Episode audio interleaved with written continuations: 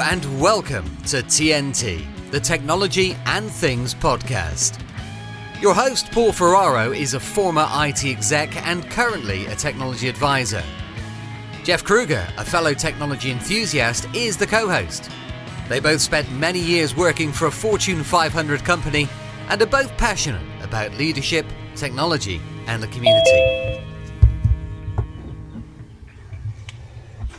Evan, Hey, Paul, can you hear me? I can. Can you hear me? I'm not hearing anything from you guys. Uh oh. Oh, okay. Give us a second.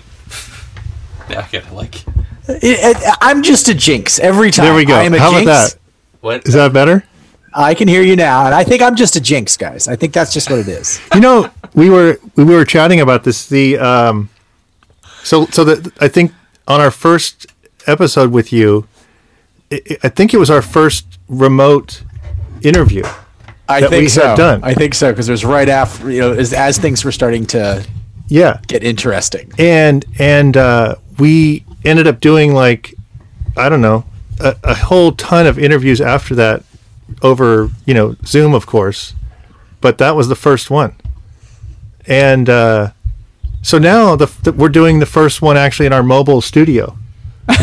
I love being the QA tester. Make Yes. it happen. I like it. So Jeffrey just walked in here about Yeah. five minutes ago, and uh, so we're always we're always on the cutting edge of trying something new. I literally And- walked walked in the back of the van.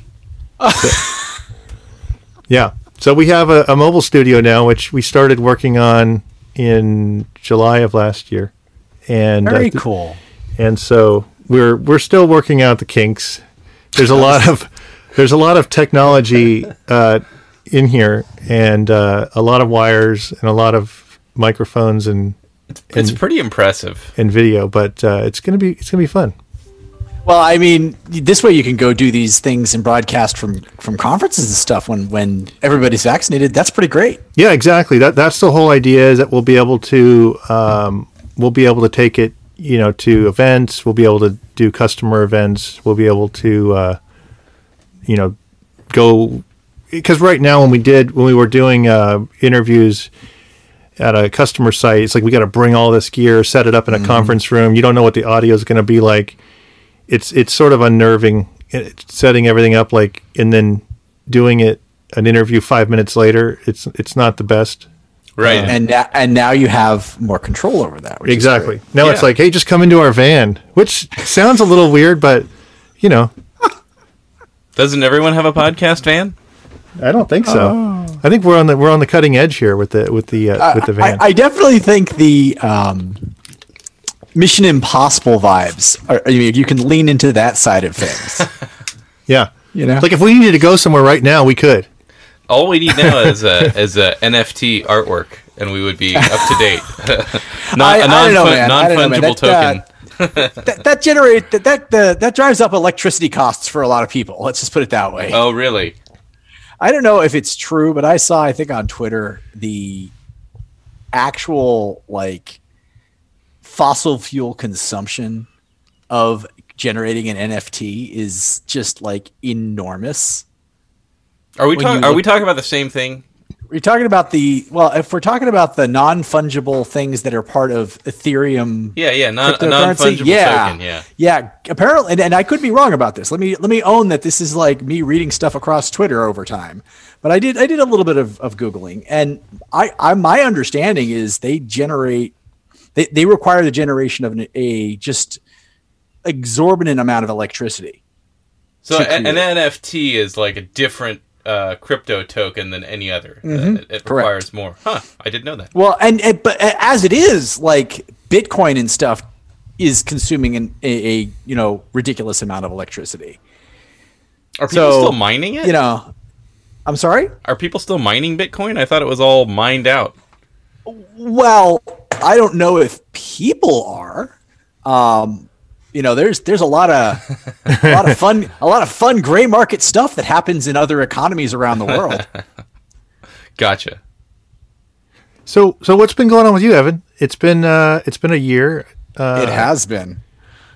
yeah. We've been yeah. uh, you know, we we've been doing a lot of working from home, which sort of I've been doing for a long time. So that's been you know that I, I came into this with all the advantages of knowing how to do this, and our team was all remote, so we kind of had that advantage. But it has been very, very busy. Um, that's one of the things, right? With with the last year is the number of companies who were in the the cloud and remote work space. Their work just exploded.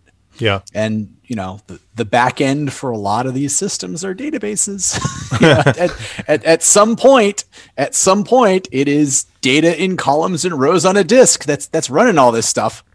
And uh, so yeah, our business has been very very busy um, in, in good ways, and we we really have seen our work in the cloud space with Kubernetes and things like that just grow leaps and bounds. Um, Postgres as a uh, as an embedded database for a lot of, of cloud-based apps and solutions has grown leaps and bounds. So it's been it's been a busy year. It's been a fun year. That's awesome. It's very good to hear. Yeah, you guys too. Things seem to be going pretty well for you. Your your shows certainly have gone wide. A lot of security stuff I like hearing. That's that's good to hear considering the last twelve months. It's almost turned into a security show, uh, which is you know you just go you go wherever the the guests you know that we get and and we kind of go wherever we go Where the stories are, yeah right. and and so it turns out um, security is a sort of a hot topic. It- it's a hot topic for us too. It is very interesting seeing the number of sites who are asking about how to secure data in place and things like that, which I would never have really expected before. So it's definitely gone a lot deeper into organizations' mentalities. And and the good news is the there are a lot of bells and whistles for Postgres that allow that. Um, and so when you know the government comes out with a recommendation that everyone needs to do TLS everywhere, which like of course they do. That's like that's common sense, but it's nice to see the government actually say that and companies paying attention to it. It's already been an embedded feature of Postgres for a long, long time, and there's lots of different ways to do it.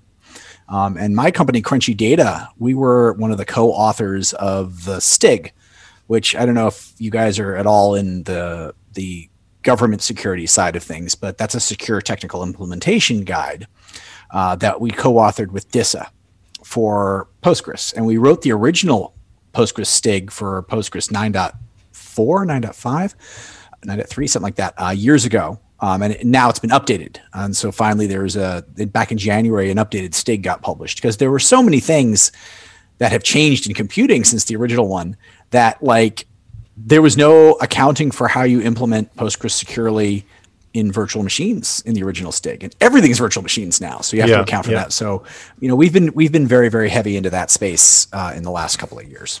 we are doing uh, quite a bit in the CMMC uh, advisory space. Um, oh, cool! Yeah, and um, so I, I don't know a whole lot about it, but um, I've been learning. It's been a, a bit of a fire hose, but it's sort of all the new, you know, standards that uh, government contractors and things need to comply with by, I don't know, 2024 or something. But there's a lot of there's obviously a lot of work to be done.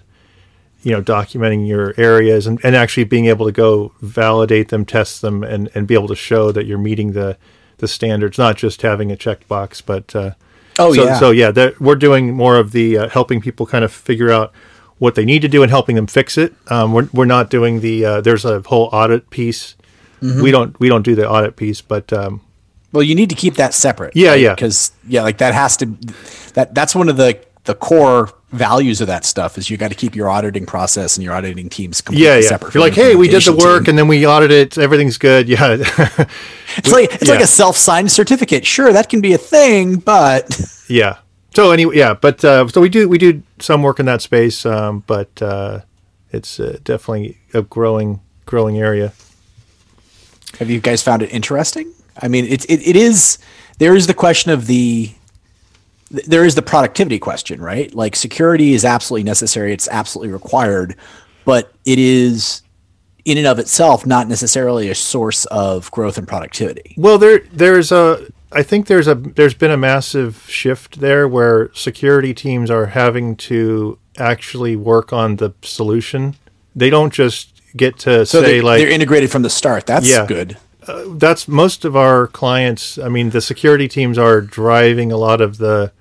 They're they're like in the driver's seat, it, just along with some of the services teams, making sure that it's going to work for the for their for their internal employees or their business or whatever it is. They're not just sort of like going, hey, the, you know, sort of finding a bunch of issues with what the you know IT team is doing, but they're actually having to be like fully integrated, working on it, making it work, which is you know which is which is nice. I mean, that is yeah, that's really good. So- if you have someone doing that from the ground up at the beginning, it is way Yeah. easier to get it done right. Yep, yep, and uh, I think it's it's a lot less painful for everybody.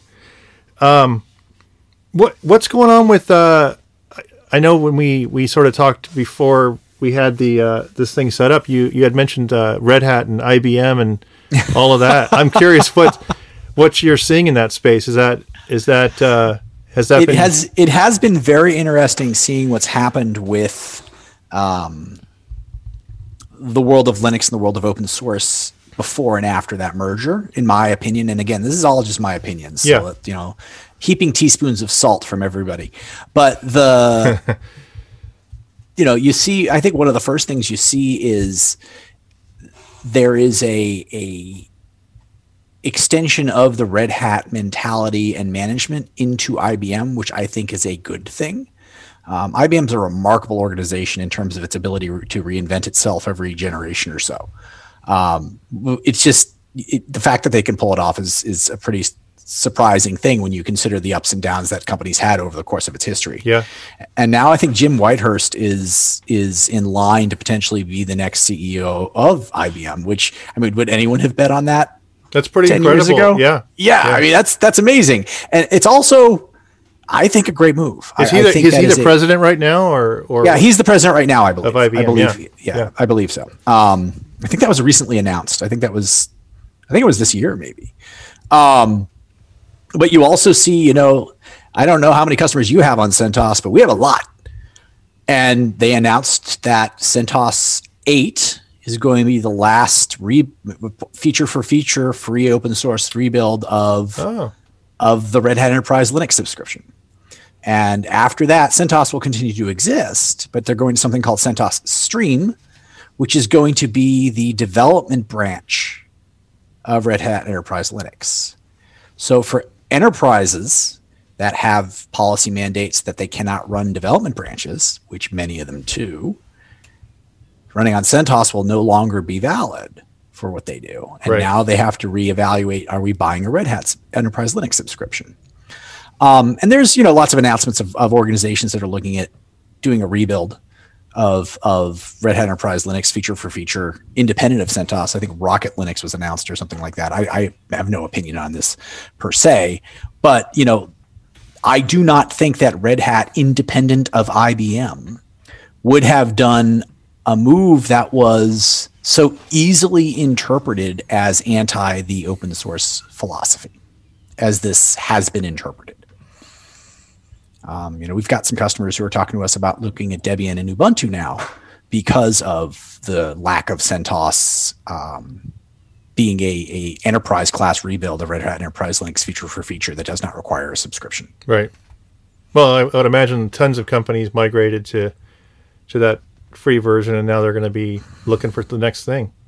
So, uh, yes, some my experience with this, and again, this is you know all my own experience. A lot of other people have different experiences, but my own experience of this is is not that a lot of companies migrated from like Red Hat Enterprise Linux to CentOS.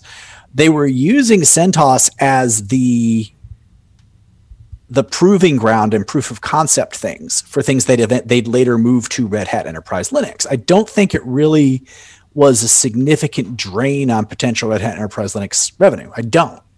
Um, I, I see a lot of sites were using it for proof of concepts, and then when it would go, you know, enterprise wide and deep, they'd they'd roll it on enterprise Red Hat Enterprise Linux for all of the the reasons there.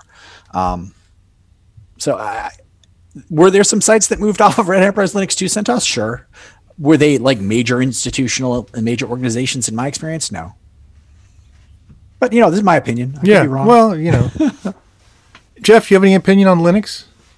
What's your your Uh, you know, I, I was just thinking about like c- containers and stuff because uh, I think that's one of the benefits of containers is you sort of can like uh, you, you can stuff all of your app and everything into uh, into a little bundle and then not really care about the OS you're running on. So Ah, but Like- do you know about UBI?